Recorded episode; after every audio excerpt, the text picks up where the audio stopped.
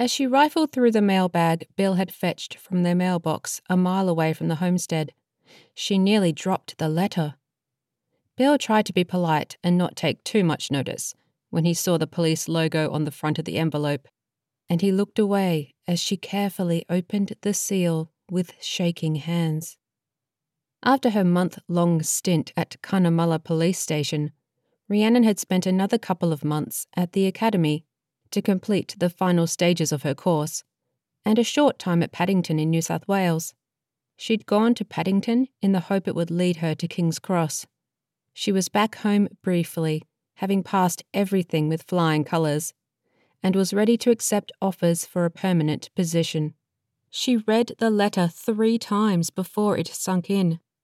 Well, Bill took off his battered, well worn akubra with blood spatters from years of lamb marking and mulesing, and its own familiar smell of sweat and dust, and lay it on the tray of the Toyota.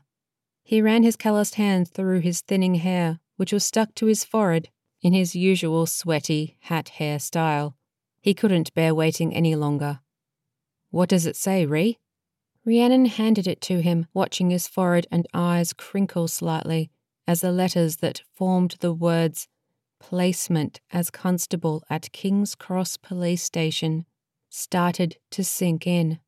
He paled behind his well tanned face before a flush started at the base of his neck and worked its way steadily to the roots of his hair, which he was sure was standing on end by now.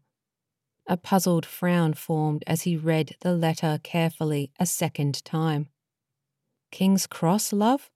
I didn't know you applied for King's Cross, he said gently, as his mind scrambled to make sure he kept his emotions in check, as was his way, rather than blurt out exactly what he was feeling.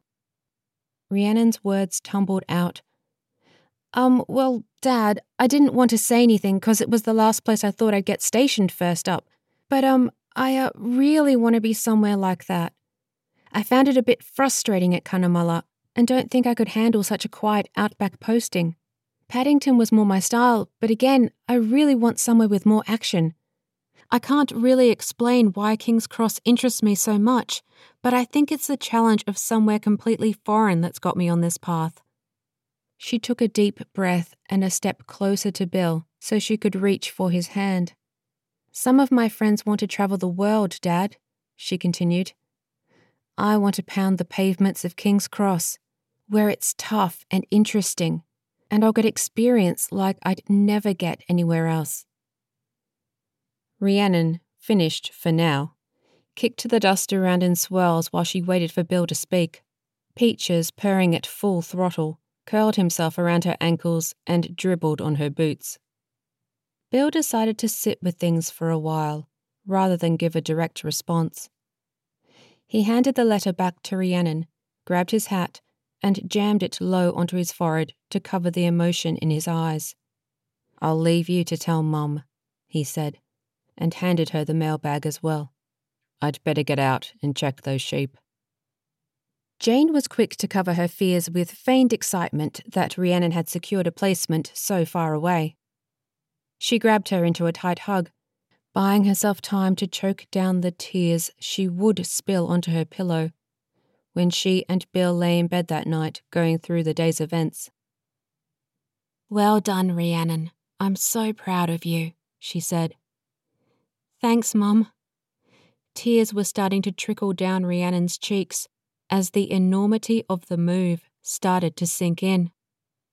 I'm thrilled, but I'm also scared I really didn't think it would happen so soon. I thought I'd have a better chance of an outback posting and thought I'd need to work my way around the suburbs to get anywhere near King's Cross. But it's my dream.